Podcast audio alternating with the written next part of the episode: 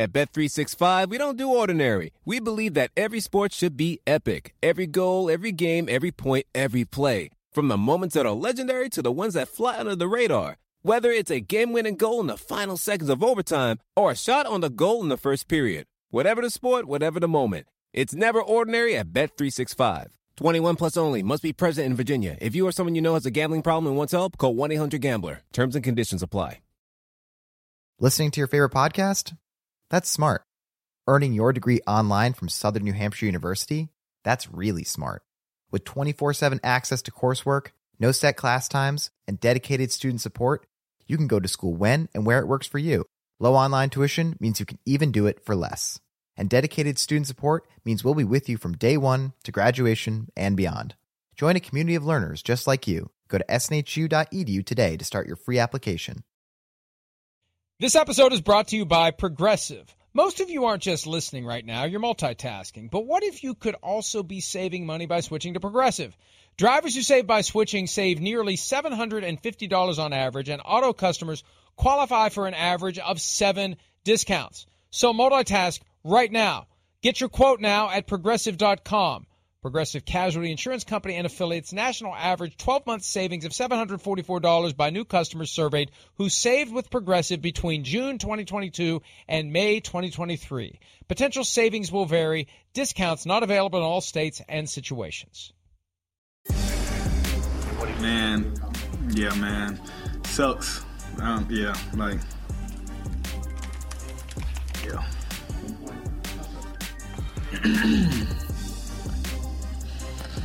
I'm gonna take a second for a second, if you don't mind.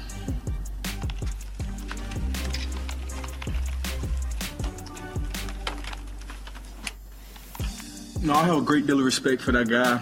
You know, damn, crazy.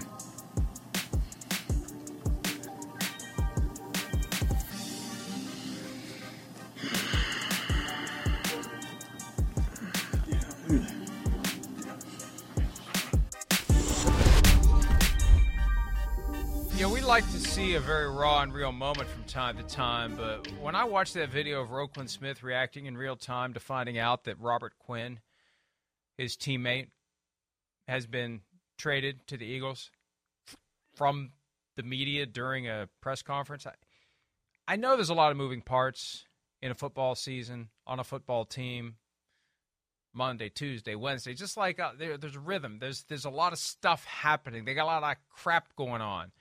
But boy, I'd like to think that there's a way to make sure that Roquan Smith knows about the trade before he even goes out there. Yeah, I You know. Maybe it was just dumb luck that it happened the way it did. I, I, I, yeah, right. I, it, it, it. We're fascinated by moments like that because they're so rare. But as I see them, I think, you know, if we are going to mean what we say about the mental health of athletes and anyone and everyone, like, why do we want to have moments like that captured for the world to see? So, it it was real, it was raw, but I can't help but think in some way it's it's avoidable for Roquan Smith to find out there that Robert Quinn has been traded. But that is the headline. Yeah, Robert Quinn right. traded abruptly and out of the blue to the Philadelphia Eagles yesterday afternoon for a fourth round pick. Plus, I saw a report that the Bears are picking up like seven million dollars of what he's left to make this year as part of this trade. Yeah. Well, well it, it's it's um one. I mean, it, it's the human aspect, you know, and and you know, hopefully that type of stuff helps people with mental health. You know, they, they see that hey, there's a big tough macho guy that's you know got millions of dollars and he's okay getting emotional in front of people or sharing his feelings. You know, that that's where and and you know, Mike, yeah, it's it's not always easy to. Who knows? That trade was probably went down right there to where they couldn't even get it down there in time to tell him or or you know let it know that it had become official. So that does happen. It's un- it's unfortunate. It shows you the bond that goes in in a you know NFL locker room. That is the you know when you get cut from a football team, yeah, you're disappointed for yourself. But the thing that I found myself emotional about both times I got cut from a football team was just that damn. I'm I'm not going to see some of those guys again or for a long time, and I've been seeing them every day for an extended period of time. And when then when it's a you're a young player and you play under a you know what they would call in the, the locker room an old head, right? He's an old head, hey, one of the old heads, and one of the old heads in Robert Quinn is you know a, been a baller and a guy that's been a Pro Bowler and been towards the top of the you know single season sack you know performance in, in certain years and all that. It, it it hits home. It does, and I was surprised too. The Bears, I mean, the way they're playing as of late, you look at it and go, they're kind of close. They like they might be able to make themselves into something some sort of ugly playoff team here. That's where I was a little surprised at first. And then also just surprised in the fact that, damn, the All Star team in Philadelphia continues to grow. So it was really amazing. I mean, it's amazing. It is. You know, I think the Bears have some young talent that they're comfortable with, that they want to let them play. And the Eagles are going, wait, we're a Super Bowl team. And maybe the only weakness we have is that our front four, just when they rush themselves, is not scary. And now they become scary and more versatile and have greater depth. And, you know, just unbelievable job by the Eagles in their front office. Quinn's been around since 2011. He was drafted by the Rams. In his third season, he had 19 sacks, Yeah. all pro, and obviously a Pro Bowler. Last year, he set the Bears franchise record. And when you think about Richard Dent, right? 18 and a half sacks for Quinn last year, the most that any Bears players ever had in a full season. He played 16 games. I know it was the first 17 game season. He played 16 games, missed one. This year, one sack in seven games. I can't help but think that this isn't the Bears becoming trade deadline sellers because it does take some of the air out of the balloon of what they did on Monday night to the Patriots. Like, hey, they're just starting to find their groove. Why are they moving on from this guy? Well, there's a significant salary commitment this year, next year. I think they knew they were going to cut him after this year that's and not pay him what he was due to make. So let's get something for him now. We can get a fourth round pick for him now. We can save some of the money that we're due to pay him anyway that we can't avoid now. Let's go ahead and get value uh, and move him to the Eagles and let the Eagles worry about the cap Yeah, charge right. and the cash next year and the year after that. They're the ones who have to try to convince him to take less, and if they can't, they're going to have to cut him. Yeah, no, I, I, Mike, I think that's exactly the. the there, there was talk in the off seasons about would they maybe trade Robert Quinn? Would there? So that, that that I think is a very real part of this conversation. They realize again that you know they're not going to win the Super Bowl this year. They continue to fight. They're making moves to set themselves up for next year spending and getting some splash type players on there. We've had that conversation a few times the last, you know, few weeks. They're paying people that aren't even on the team still right now. So, you know, I think it does go a long way to that, let alone they know, yes, there's some young guys coming up the ranks that they like, especially number 91, Dominique Robinson. He's a really damn good football player. And then, yeah, the Eagles are going, wait, this this can make sense for us. You're still good. You don't have to play every snap of the game. We got a lot of depth, so you can be fresh and fly around. And it sets up to, hey, you have a good year and you finish strong here. You know, I don't know. Maybe we pay you your what you're supposed to make, but more than likely, you know, we'll try to work something out where you t- make a little less, and you'll want to be here because we're a winner, and you got a chance to go to the Super Bowl and do all that. They're going to be able to sell that. But damn, between him, Haason Reddick, Fletcher Cox, Jordan Davis on third downs, or now it's Quinn, you know, Quinn, Haason Reddick, and then Josh Sweat and Brandon Graham inside when they want to do that on on on third down. I mean, they got so many different ways, you know, depending on who they play in the situation to where they can line up different guys and be a real pain in the ass on the defensive line. So, uh, just uh, it's amazing what the the Eagles have done here, you know, over the last year to improve their football team. First thing I thought of when they did this deal was the 2017 Eagles, who Yeah, won the Super Bowl, right. and who had eight guys that they would rotate in and out all game long. Yeah. You talk about how defensive lines are overpowering offensive lines in today's NFL. I mean, the ideal offensive line is five guys who are on the field every week, all the time, with maybe a swing tackle who comes in just from time to time Yeah. to spell one. But it's the same starters, it's the same crew, it's the same. The best defensive line is this revolving door of badasses who will just come out there and wear you down. and they're always fresh and they're always ready to go and they're always hungry and they are going to come after you all game long. That was one of the reasons why the Eagles won the Super Bowl in 2017 with all the guys they had. And they still have two of them there in Fletcher Cox and Brandon Graham. The other names have changed. But this is the idea, I think. Overpower opposing offensive lines with just the raw number of talented pass rushers who you can keep deploying over and over and over again. That's right. I mean, I think when we look at a lot of, you know, teams that have played through their defense, that's the one thing they've had in common.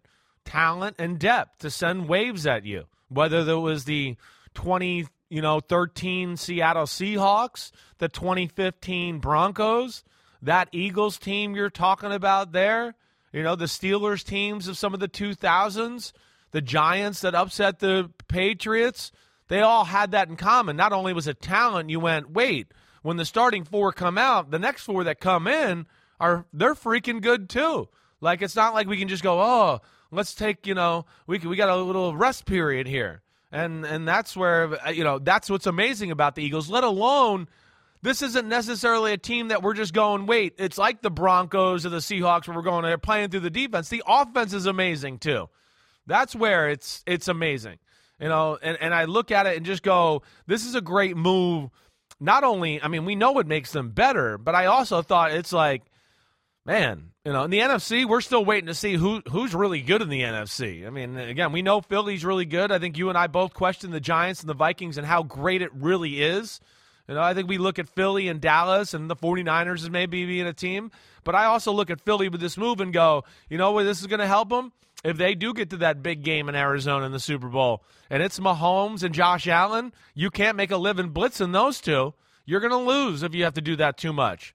And that's where it'll come in handy too. This is, you know, really a big move and, and a big Super Bowl type of move by the Eagles. This is the kind of F them picks, icing on the cake, cherry on top move that a good team has to be willing to make if the opportunity arises. This is a luxury move by the Eagles. It's reminiscent of what the Rams did last year in getting Von Miller. Not that Robert Quinn and Von Miller are in the same stratosphere right now, but Quinn did have 18 and a half sacks. That, I was going to say, they're not that. It's not yeah. that crazy and far off. Don't yeah. be the, the yeah. stats this year are a little misleading. He's come on here the last few weeks. He can still oh. get off the ball and turn the corner, and he was a pain when, in the when, butt the other night. We saw that. Hey, the, the first photo that came up on our Getty Images service was him on the back of Mac Jones. Right. He was even though he didn't get a sack yes. the other night. Yeah, you can you can affect the play. Sacks are misleading because you get close a lot of times, and it's the act of getting close that creates the havoc. Just ask Tom Brady. Yeah, exactly. That that, that is it, and you know that's where it can be misleading. And you know, again, a lot of teams with the Bears, because the Bears' offense hasn't been very good they play conservative too on the offensive side of the ball. So it, it doesn't lend teams to, you know, dropping back 45 times a game. Uh, no teams had to be in a shootout against them, you know, here at all this year or anything like that. So that affects it too. Uh, let alone it's it's a new defense and a new system. There's a few things that are different there, but Quinn, no question, is going to be able to add value to that defense for sure. And uh, it's Howie Roseman again just has a, an incredible touch right now with the roster. Yeah, when are the Bears ever going to have the kind of lead that allows a defense to, as Tee they off. say, pin the ears back? Right. Pin right. the ears back makes no sense because you're wearing a helmet. Your ears are naturally pinned back all the time. Like I never understood that one, but that's the the word that gets used, the phrase that gets employed when you're in a position where you know the other side is going to pass. There's no guessing run or pass. Yes, right. It's just go get the quarterback, go right. get the quarterback, go get the quarterback. Who is the quarterback in New England? Bill Belichick with more gamesmanship as he tries to keep quiet whatever it is that the Patriots plan to do. Have a listen to what he said yesterday on uh, the the starting quarterback issue with New England Patriots. Bill, have you named the starting quarterback for this Sunday yet? Uh, yeah, we'll see how it goes here today. Do you plan on having a quarterback rotation again? We'll see how it goes today. Is that something that would be? Look, we're not look, we're not doing anything here. We haven't practiced. We're going to go out and we're going to see how it goes today. All right? What would decide? It will see how it goes today. But what do you have to see today? We'll see how it goes today.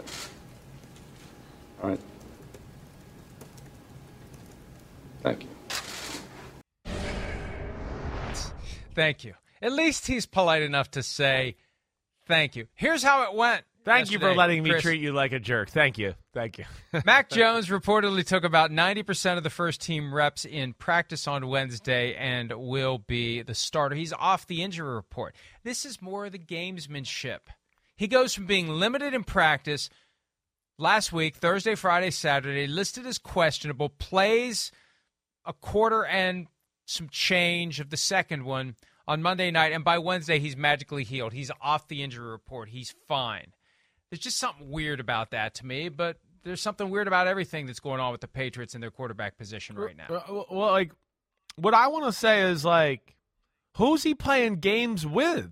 Like, I, that's where I'm gonna go. Like, who who's he playing games with right now? As a guy that's sitting here, and again, I don't know every detail, and I'm not in their building, but damn, I'm obsessed with football and everything that goes on, just like you.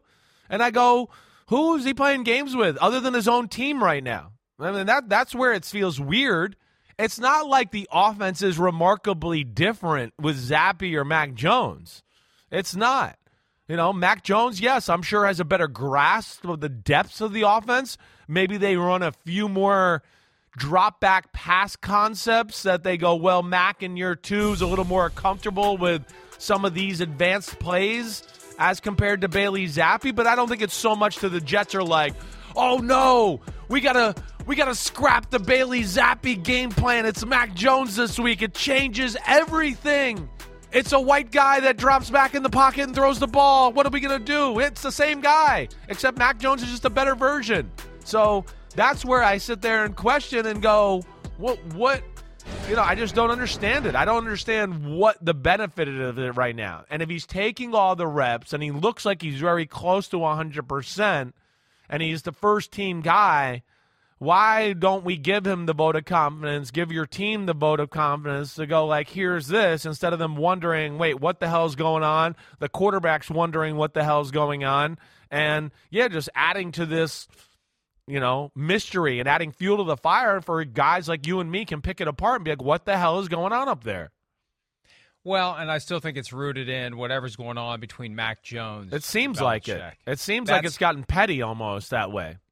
and and you know we don't know what was said behind the scenes in the aftermath of Mac Jones being removed, not for performance reasons, even though the move happened right after an interception that didn't hit the ESPN Skycam cable. By the way, that was an unexpected controversy that came up out of Oh. nowhere. The interception thrown by Mac Jones did not hit the cable. I don't even think it was within 10 feet of the cable. It's just uh, Yeah, there's a it was- camera angle that looks like, you know, people got to realize that that camera was like t- 20 feet behind the line of scrimmage. The wires don't hang out over the rest of the field. That's not how they work. So, yeah, I, I- that was like a weird thing yesterday. I saw that. So he gets removed at that point. Bailey Zappe finishes the game, even though Zappe struggles in the second half. If this is all rooted in Mac Jones insisting, I'm healthy enough to play, I'm healthy enough to play, I'm healthy enough to play, that would explain him not even being on the injury report. Fine. He's, he's perfectly healthy. No more treatment. Ankle's fine. No more. You know, you, you want to go to wherever, the local TB12 and get treatment, do it on your own. No more treatment because that's how you get on the injury report. He would have been fully participating in practice with an ankle if he was in the training room at all. That tells me they didn't even put him in there for any treatment whatsoever on the ankle at this point if he's off the injury report. Unless, of course, they're lying about it, which is not impossible. But I, I feel like right now the battleground between Jones and Belichick is whether and to what extent he's healthy. And Belichick is now taking the position fine, you're healthy, and you'll be held to the standard of a guy who is fully healthy. And let's see what you can do against the Jets. I, I, I guess so. So then why not just say, yeah, you're the starter, and let's go from there. And you know, if you don't play well, then we know what the consequences are. But you know, again, to to make everybody think that you know, oh, you might, you know, first off, the team questioning who's going to play, who's going to be the quarterback. You know, the quarterback's not suring how it's going to go, not giving that vote of confidence publicly, right? So you you that that's annoying as a quarterback or as a player. That is, and uh, okay, so let's do that, and then judge me on my play instead of me wondering like, You know, am I on a? Do you have an alternative motive? Am I on a short leash here? You know, just it's it's all weird. It it is. And and you know, last week I could understand maybe there is some tactical advantage to a degree. Oh, you know, you're getting ready to play the Patriots and Bailey Zappe, and you're it's going to be run oriented, and they're going to stick with the run. And maybe you hide Mac because you think, "Woo, we can throw him out there," and you know now they're going to be like, "Oh, wait, maybe there's going to be more of a passing attack." Maybe, but again, I don't think there's much of a difference here, and that's where I don't understand it. And that's where between the fact that I know there's friction there with with Mac Jones and something like you're talking about and along the lines of Belichick and company. And then the way things are playing out, yeah, it it seems a little bit I don't know, personal right now or there's games being played because of a an issue that went on behind the scenes not related to play on the football field. And and that's where it just seems odd to me right now. What we'll do next is take a break. When we return and uh, review preview. Preview is the word I'm looking for of week big eight. Big word. Grab bag style. That's a big word. That's a tough one. Preview of week eight grab bag style when PFT Live presented by Google Pixel continues right after this.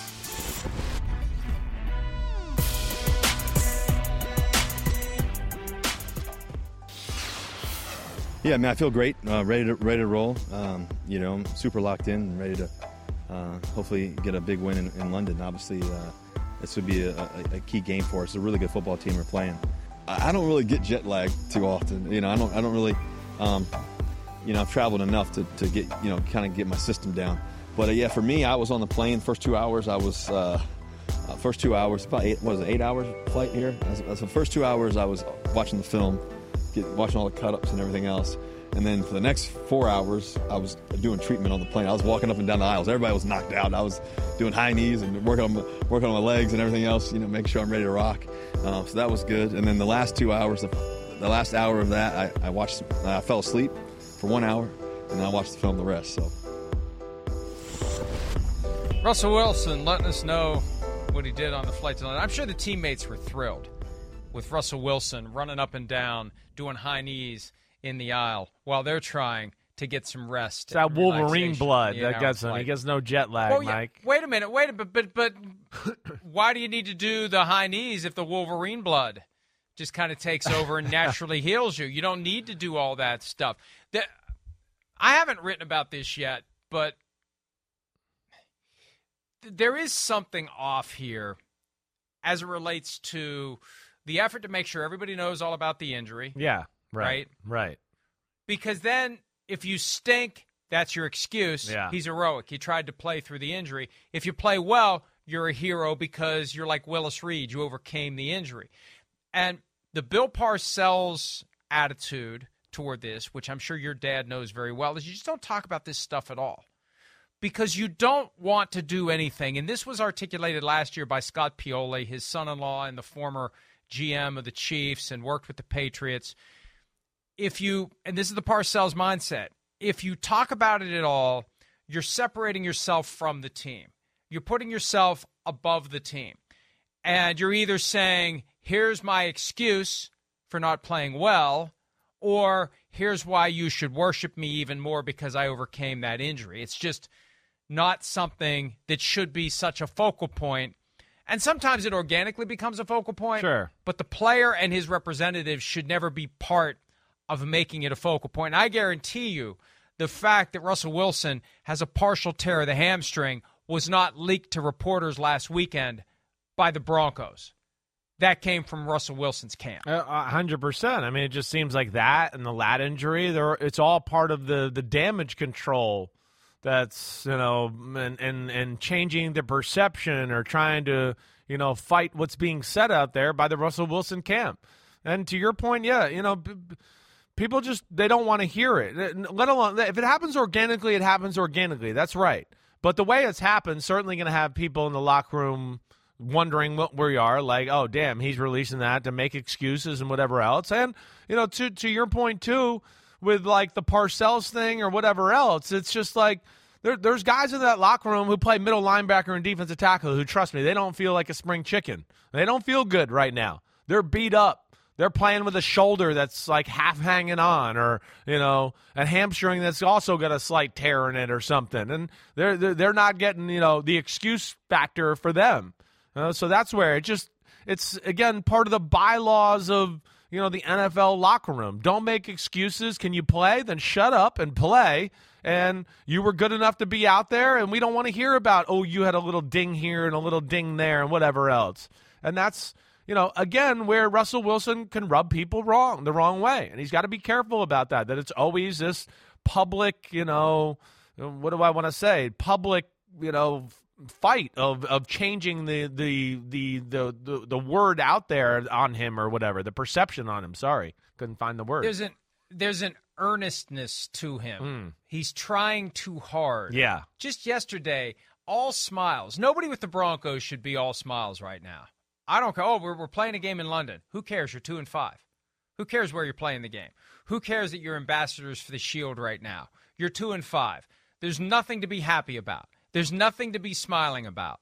You're two and five, and you're staring at two and six against the Jaguars. Who knows? I mean, the Jaguars at one point were two and one, and they were up 14 points over the Philadelphia Eagles, and this is not going to be an easy game for the Broncos. And really, but for the one drive that they managed to cobble together at the end of the Week Three Sunday night game against the 49ers, they'd be one and six right now. Yeah, I, I know. And and again, that's that's they got issues on that side of the ball.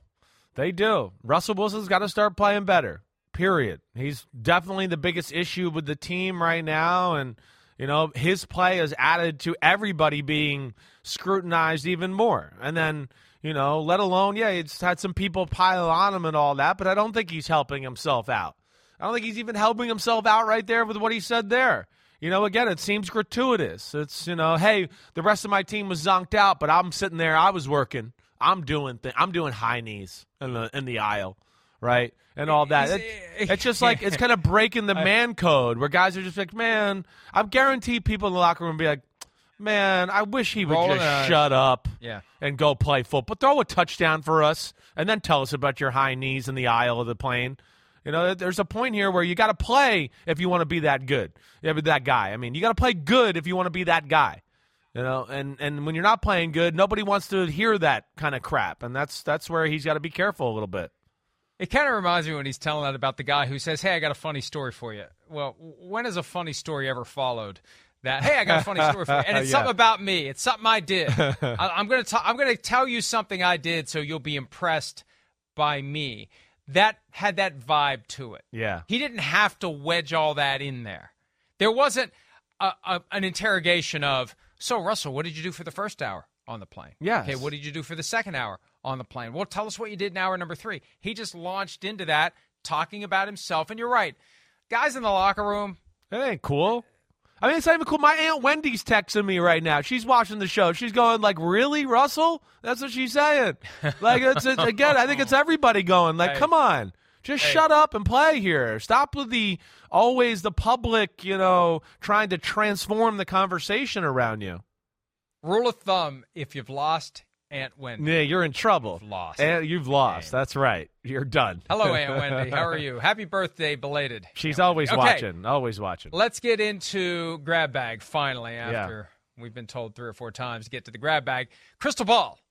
I hate to do this, but it's required. At this time next week, will Nathaniel Hackett be the Broncos head coach? I'm going to say yes. I surely hope so.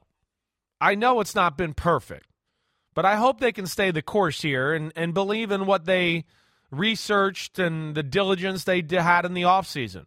I know that. I know it hasn't been great. I get it. And I think, again, if the stuff in week one doesn't happen, I don't think we're here with, you know, 46 left hash. I, I think we're not even talking about it, even if they are, you know, two and five, you know. But that happened, and Russell Wilson looks like crap playing football. And for some reason, Nathaniel Hackett, to me, is being blamed a little too much for this. A little too much, in my opinion. You know, again, I know he's the head coach and he's responsible, but uh, Mike, you've heard me say, and I'm not one to stick up for any quarterback or or I don't play favorites. You know that. I think you've seen that. I've, been critical of Aaron Rodgers plenty lately. Russell Wilson's, without question, problem number one on the Denver Broncos right now. And that's weird to say about a superstar quarterback. Yeah, their O line is not great at pass protecting. I get that. but Russell Wilson's play has been below average, not below his average, not below the quarterbacks in the top five or top 10 of the league type average. It's been below NFL average by far. And that's where I hope that they can let cooler heads prevail here and let Nathaniel Hackett continue to work his magic and maybe see if he can get this thing righted. And this isn't a matter, in my opinion, of cooler heads or emotional reaction. Yeah, yeah. This is just we don't know what these billionaires who helped fuel the growth of Walmart into one of the most successful companies in the world. We don't know what they're going to do here. Have they already come to the conclusion that Nathaniel Hackett falls into the category of coordinators who become head coaches and then find out them and the rest of us they're just not head coach material. There's only one way to find out. You have to go do the job. Yeah. Some guys are, some guys aren't. And I think what hurts him is Matt Eberflus looking pretty good. Right. Kevin O'Connell Yeah. looking pretty good. Yeah. Brian Daboll Yeah. looking pretty great. Right. Right? And and and I remember the Walmart people didn't buy this team until after Nathaniel Hackett was hired. That's until what's scary. After Right. Russell Wilson was traded for. The only thing the Walmart people could have avoided was the contract. And they have to be kicking themselves for trusting George Paton and Nathaniel Hackett. I'm sure Nathaniel Hackett was on board with paying Russell Wilson. Like we've here's the we've we've been around him now for the offseason program, for training camp, and practices through the preseason, even though they kept him in bubble wrap in the preseason. And we've come to the conclusion that we should give this guy 46 million a year. If I am Rob Walton, Greg Penner, or Carrie Walton Penner, I want to know right now who the who the heck thought this was a good idea to give this guy the contract based upon what we were seeing. Surely there was something that we saw to make us think, you know what, Russ may not have it anymore. Maybe Russ can't cook. Maybe Russ has lost the recipe book. Like, how do you not see it? A sign of it, a glimmer of it. So, my point is Yeah. maybe at the end of the year they fire everybody. And buyouts aren't an issue for them. They've made enough money hmm. in the time I've been saying this to finance every buyout they'd have to pay to move on from Nathaniel Hackett. And I'm telling you, George Paton's got to start being worried too about reset button. You know, the only thing that saves them is who's going to want to inherit this Russell Wilson mess and the salary cap damage it would do if they tried to move on from Russell Wilson if they decide that's the thing. Because, like you said, he's the number one problem. Where were the safeguards, Chris, to determine that he was the problem and we shouldn't give this guy $46 million per I- year? I- I- that's the question I, am asking right now if I'm ownership. That I mean, listen, it's a legit question. It's a legit question. I I, I do get it. Um, you know, again, he was a very highly sought after commodity. He was, and I think, you know, the offseason, the training camp, you can be fooled. You know, hey, he's all over his details. He's working tirelessly. Yeah, he's practicing great. You know, we've infused all these plays, and we heard quarterbacks last week. Brett Rypien, I believe he even had a long comment saying last week that, like, you know, the offense is, it's a little of Russell Wilson and it's some other things. They've taken Russell Wilson and what he wants to do and what he likes into account and infused it in this offense. So I think you can be fooled a little bit by the offseason training camp. And then you have week one. And then there's the pressure of, like you talked about, they traded all these assets away to get a guy that, you know, most teams wanted. But, but, it is crazy. Most?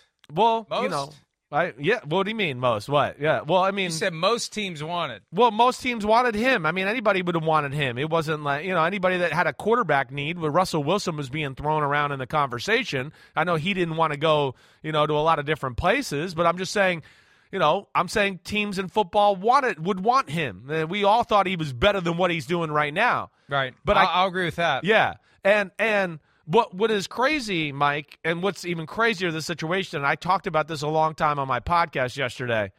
It's hard to not watch Seattle right now and not not have the question of well, shit. Maybe it was Russell Wilson that was a little bit of the issue here. Maybe they did hide it. Maybe I was wrong, and we were all wrong a little bit up there about what was going on. You know, may, maybe it's hard not to think that when you watch Seattle film and you see Geno throwing the ball all over the place, and the offense is expanded. You know, I don't know if Seattle got to the point where they were like, wait, we got to expand the offense or we can't win games or do something here. Or if it was like, wait, Russell Wilson, he didn't like doing this stuff and Geno doesn't care and here we go. So I, I, that that's what's crazy. It's hard not to. I don't like to be that guy that does that. But damn, when you watch what Geno's doing in the Seattle offense right now, they're fun to watch and making plays everywhere.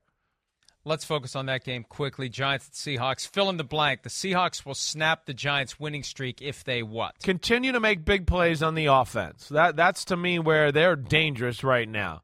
You know the Giants. You know again, I, I think they're a team. The, the, the game low scoring, ugly, 20 to 17, 21 17, 17 14. That's in the realm of the Giants where they want to be. If this ends up being, whoa, there goes, you know, Tyler Lockett, there goes, uh, you know, Kenneth Walker and all that, and becomes a little bit of a shootout, I don't know. There's a part of me that thinks that the, the Giants won't be able to hang that way. The Seahawks probably have no appetite right now for the three word slogans after the failure of let Russ cook, but I would say let Ken eat. Yeah. The more that we see from Kenneth Walker the mm-hmm. third, the more that he's doing. I'm telling you, the guy's Adrian Peterson, 2007. The burst, the speed, the strength, the total package. The guy is amazing. And again, I love it. Oh, that's good. They at least they at least revised that picture a little bit of uh, salty Chargers fan with a double barreled middle finger homage to Bud Adams. Uh, but yeah, just keep feeding Kenneth Walker. He's, He's special. getting better and better every week. And I'm telling you, he could have a 200 yard game lurking here. That, well, that's the part of later. the big play. That's a, yeah. The Giants are not very good against the run, and this guy's scary. Uh, Mike, I, I, I don't. I mean, Adrian Peterson is is like one of the greats of greats, but I, I hear what you're saying. I, I've been saying in the last few weeks, like Kenneth Walker is arguably already the best running back in football. He he has got it all. To to your point, he can like like Adrian Peterson. He can run you over. He can break your ankles, or he can you know go go you know three rockets up my ass and go 70 yards up the sideline and see you later. It's rare to see a running back have that type of combination. It really is. He's he's very special. Last one very quickly. Yeah. What's more likely as the 3 and 4 49ers, losers of two in a row, take on the Rams in San Francisco's home away from home because it will be a red tide at SoFi Stadium as the 49ers fans take over. What's more likely? Rams offense doesn't score a touchdown at all or the Rams offense comes out firing on all cylinders as they exit their bye week. Ah, oh, man, that's that, those are tough decisions right there. Well, I mean, if you're going to give me one of the two, because that was very well worded there, I'm going to go firing on all cylinders. But I don't really think that's going to happen. I don't. I don't. I don't. I mean, I don't know if they're capable of firing on all cylinders. But I have a hard time thinking they won't score at least a touchdown on their bye week. Have played the 49ers already. Like they're gonna score a touchdown. So I, I want to say the truth lies in between those two statements there. But I don't have a like much faith in the go. The Rams are going to turn this around and come out and show us, you know, what we saw at the end of last year. I don't see that. I think the combination of the 49ers' desperation after losing two in a row, right? The mastery that Kyle Shanahan has shown yeah. of Sean McVay, the the extra time with Christian McCaffrey, guys getting healthier. I think it's more likely the Rams get shut down like we saw them get shut down on Monday night a few weeks ago. Let's take a break. When we return, Aaron Rodgers doubling down on the comments that he made on Tuesday regarding the criticism of teammates who are making too many mental mistakes. We'll discuss that when PFT Live continues right after this. At Bet365, we don't do ordinary. We believe that every sport should be epic. Every basket, every game, every point, every play. From the moments that are legendary to the ones that fly under the radar. Whether it's a three-pointer at the buzzer to tie the game or a player that goes two for two at the foul line. Whatever the sport, whatever the moment. It's never ordinary at Bet365.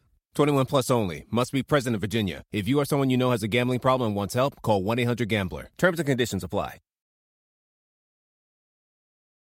There's been too many, uh, you know, what seem like simple uh, mental errors.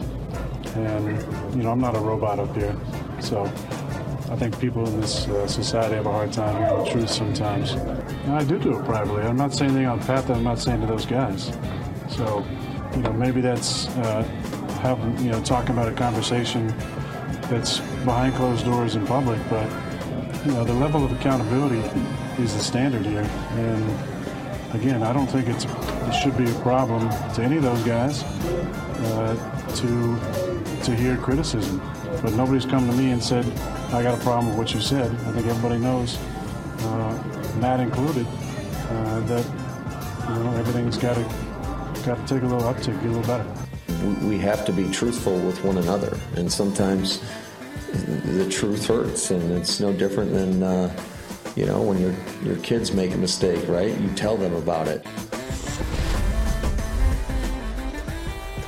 There was a lot more said by both Aaron Rodgers and Matt LaFleur yesterday. LaFleur spoke first, Chris, and LaFleur was committed to not making this a thing.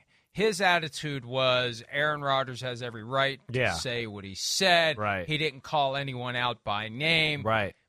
It never got back around to the point that I made yesterday, and I think you agreed with me, that Aaron Rodgers was necessarily calling out Matt LaFleur by complaining about number one, guys are making mistakes 20% of the time, mental mistakes, and number two, those guys should be benched because it's Matt LaFleur who has to be assessing those situations, making those decisions, and taking those actions. LaFleur steered clear of that, and no one asked him about that point blank. Had a couple of questions that that kind of got around the edges of the idea that it undermines LaFleur, but it didn't really get there. And then came Rodgers later, and Rodgers was unapologetic, unrepentant. He had the line that a lot of people are dragging him for. Some people in this society can't handle the truth. That was just one little snippet of the things he said. But his attitude was I said what I said.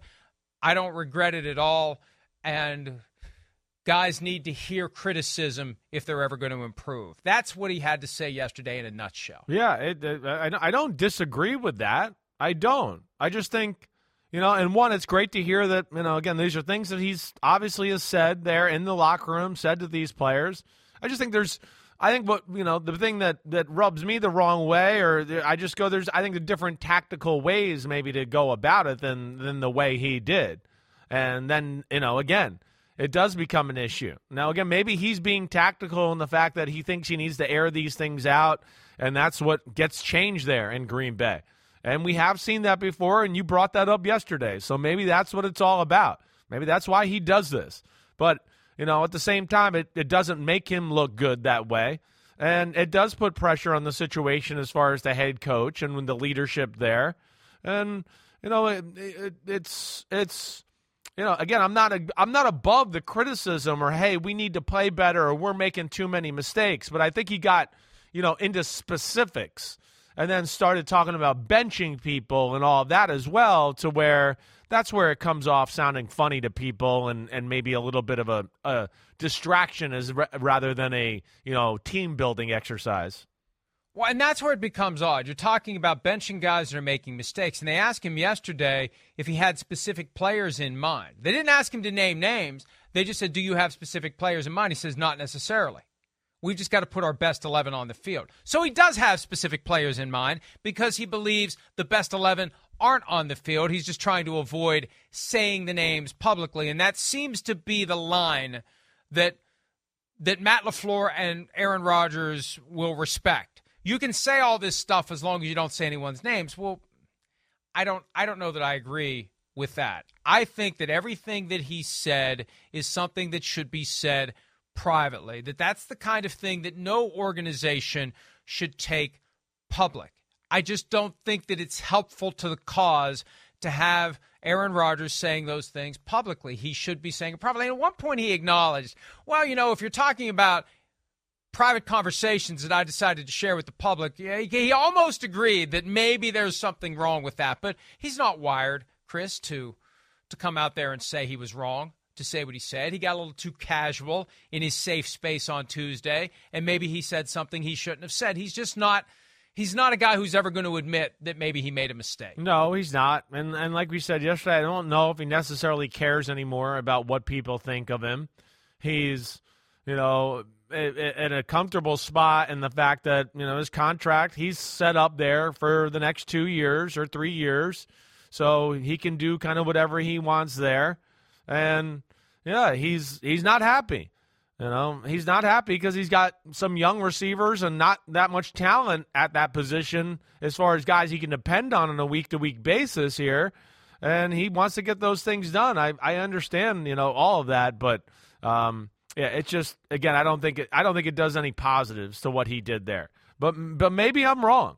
You know, again, we've seen him do this before, and it work out the right way for him and his football team. So I, um, you know, I did. That's we'll see. We'll see what they look like. But I just think it's odd, and it becomes a little bit all about him again. And yeah, I don't think it's necessarily the best way to lead a football team or players. I don't think it's going to get the guys in the locker room to love you that way. You know, yeah, they're not going to say anything to you your face. You're Aaron Rodgers, and you know, if they say something to you that might make you mad, and then you don't want them to play, and you do say something to the head coach, or you know, you do hold a grudge that way. So you know that that's uh, doesn't really mean anything either. That nobody came up to him. I don't think some of those young rookie receivers who are making mistakes are going to be the type of guys at this point of their career to come up to him and address that. They're not. They're scared of him. He's the king to them, so they're not going to mess with him. Okay, I got to get better, but they might not necessarily like it, or it might not have given them the confidence they need at this point either. Yeah, that was another one of his quotes. You know, if one of those guys has a problem with it, I'm right here. Okay.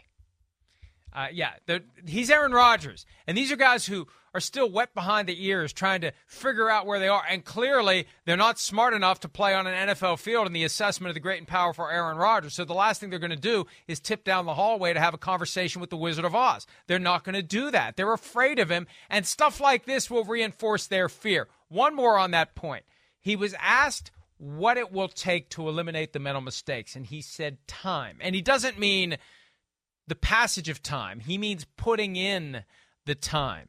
We have a schedule, we're creatures of habits, but when we leave this place, we've got to be making sure we're doing the right thing when we're home. Yeah, I thought of some you when of I read watching this. film. Yeah. Some of that's studying the plan. Some of that's studying ourselves. But we've got to make sure we're ready to go every single day we step in the building. Says the guy who skips out on the entire Yeah, offseason program. I knew you were going to Who doesn't there. gather his receivers wherever he may be to to get comfortable. He was talking about, well, you know, you, you know how they run the routes. Well, that's why they spend all that time together in the off season. So you're not figuring this shit out on the fly in late October.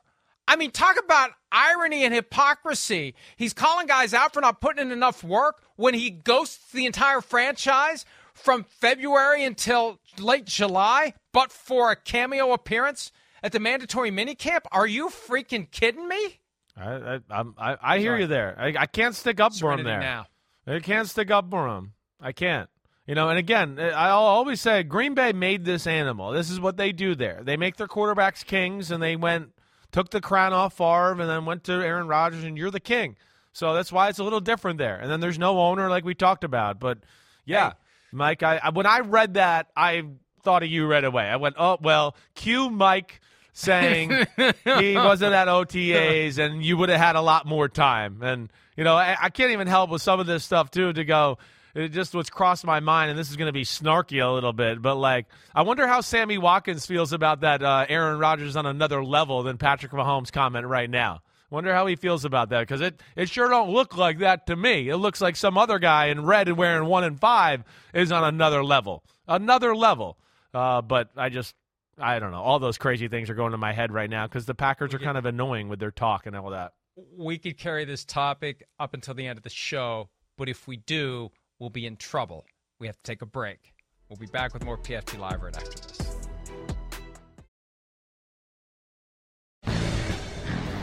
Being from Houston, uh, how do you deal with the, the, the World Series personally? Uh, in your situation now, I'm sure it's kind of, I, I would think it's kind of difficult. Yeah, I mean, I'm I'm, I'm Houston born and raised. Um, I love my city, um, and I'm you know, it's my hometown, but my home now is Philly. You know, and I love this city too. Um, that's how I deal with it. They're gonna they gonna go out there and play, um, and that's what it's gonna be. You know. Jalen Hurts in a tough spot as the Astros and the Phillies get together for the World Series. I don't even know if it's started yet. Has it started? I, no, it's tomorrow. Tomorrow. Right. It starts tomorrow. Yes. I'm sorry. I'm the sorry. Yankees lost, so I just stopped caring too. I'm, Hey, well, the Pirates lost in 1992, and I stopped caring. Yeah, we know, So we know. here we are, 30 years later. All right, matchup draft, week eight. Chris, give me, and again, it's as wide and as broad as you want it to be. Give me a matchup that has you excited this weekend. I'm a little excited about this Justin Fields versus the Cowboys defense. I mean, the Cowboys defensive front. I am. I mean, one because of what we saw from the Bears the other night with the quarterback design runs. The fact that there was so many of them infused to the game plan, they go, "Oh, wait. This is looks like it's going to be a real part of the offense moving forward, not just like, hey, we do it once or twice a game." And I think it changes their team. They're a pretty dominant running football team. You know, and this will be tough on the Cowboys. You like to put a lot of people at the line of scrimmage and create chaos and confusion. And now, you know, when you take those opportunities, Mike, as you know, and you got that many people in the line of scrimmage, it just takes like one missed tackle or one missed assignment, and all of a sudden Justin Fields has got nobody around and he's running for a 40 yard gain. So uh, I'm excited to see how the Cowboys defend him in this run game and to see if Justin Fields and the, the Bears offense can continue to expand kind of what they did last week.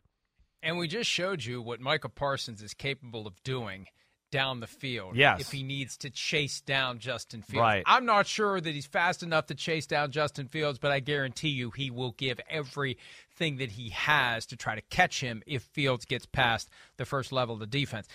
Here's one that jumps out to me, even though it involves a one win Lions team. To me, this is the ultimate culture clash that you could ever have in football. Mike McDaniel versus Dan Campbell. Campbell, this big, rough, and tough former player with an old school mindset. I don't know how much scheming is going on in Detroit. I don't know how advanced they are with any analytics or any high end study and how they can exploit the weaknesses. This is just, we're going to beat the hell out of you if we can. Versus Mike McDaniel, the bookish, kind of cool, nerdy, you know, he'll have, he'll be running, and it's just, it's, I don't expect the Lions to do much here. I think this is going to be a stark example of how new age football can completely turn old school football on its head, Chris. That I'm just fascinated to see what the Dolphins are able to do to the Lions because I have a feeling it's going to potentially get ugly. Well, it, it is it is interesting. I, I think the clash of the the people, the, the the the two coaches like you're talking about. I mean, yeah, one's a rough and tumble, you know, meatheadish head coach, and the other guy's a nerd from Yale, you know, to have fun with it. And and the meathead, you know, ex tight end guy looks like he can do, you know, dumbbell curls with Mike McDaniel in one arm. I mean, so that's where it's just. And then you're right, the philosophies are a little different and all that, but you know, also I I wouldn't be shocked if we saw points in this game. And, and some big plays. And We know that the Lions are capable of that, uh, certainly. So we'll, we'll see. Well, Yeah. they used to be. They used, to, be. You're they right. had 140 points the first four games. They've got six in the last two. Total of six in the last two. Yeah, not not good, not good. Um, so yeah, but but uh, I, I hear you. That that'll be interesting to watch, and like their pregame interaction, will be kind of funny to watch and get a glimpse of that. Uh, I'm gonna go to the Raiders Saints. I'm gonna go McDaniels versus Dennis Allen. Uh, that, that's one I'm I'm pumped to see. One because I think the Raiders are a team that's kind of close, and I'd say like watch out for them a little bit. You know, I know we've discussed this. Their schedule sets up, but their offense has become a real juggernaut here as of late. I mean, they're kind of unstoppable. They really are. Run game and pass game. They got it going. You know, and, and I'm excited to see if they can keep that going. And Dennis Allen and the the Saints, on the other hand, are a team that, you know, is underperforming and letting up a lot of big plays week in, week out. So can they right the ship? This is a big game for the for both of these football teams. I'm not going to say it's like an it might be an elimination game for the Saints. If they go 2 and 6, they're done, right? And honestly, I think if the Raiders go 2 and 5, they probably are done too in the AFC. So that's I where don't know. Yeah. I don't know The two and six means you're done in the NFC. NFC, South you're right. You're right. You're right. That doesn't mean it probably doesn't mean you're done, but it's it's either way. They're they're flirting with danger. That's for sure. All right. Hey, this one, uh, Kyler Murray versus Kyler Murray, because this is the week that the full Call of Duty game is available, not just the story mode, which was the last week, which is not the one that would be the distraction. this is the unlimited multiplayer. I'm just telling you. And hey, the Cardinals have incentive here. They haven't won in Minnesota since 1977. And you got Wow. the Vikings with the full two weeks to get ready. The Cardinals with a little extra time. Uh, you got the Kevin O'Connell, Cliff Kingsbury battle. But yeah, how locked in is Kyler Murray this week? Is he able to avoid the distraction of Call of Duty? And it's a thing. The Cardinals made it a thing, so it's not going to go away that easily, especially with the Cardinals under 500. Let's take a break. We'll do round three of the Week 8 matchup draft when PFT Live concludes right after this.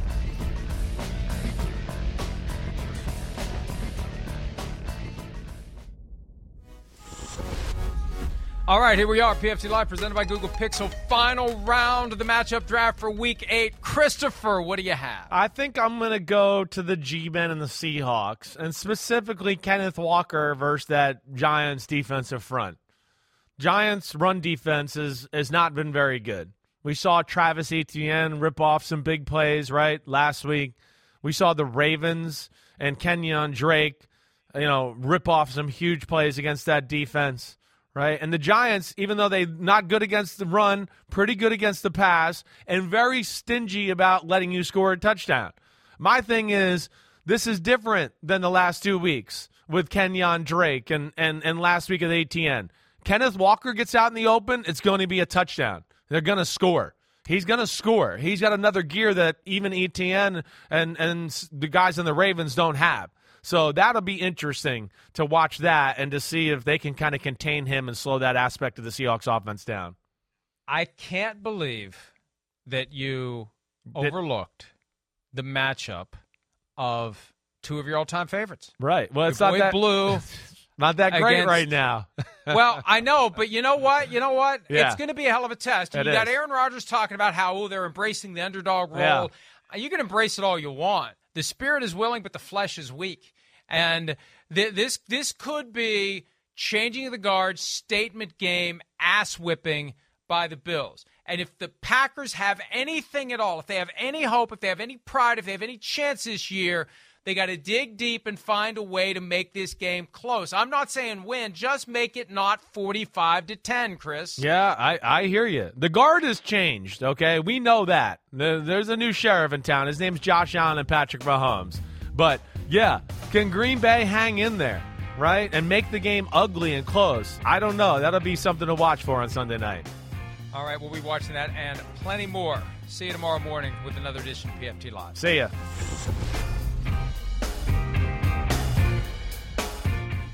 At Bet365, we don't do ordinary. We believe that every sport should be epic. Every basket, every game, every point, every play. From the moments that are legendary to the ones that fly under the radar. Whether it's a three-pointer at the buzzer to tie the game or a player that goes two for two at the foul line. Whatever the sport, whatever the moment. It's never ordinary at Bet365. 21 plus only. Must be present in Virginia. If you or someone you know has a gambling problem and wants help, call 1-800-GAMBLER. Terms and conditions apply.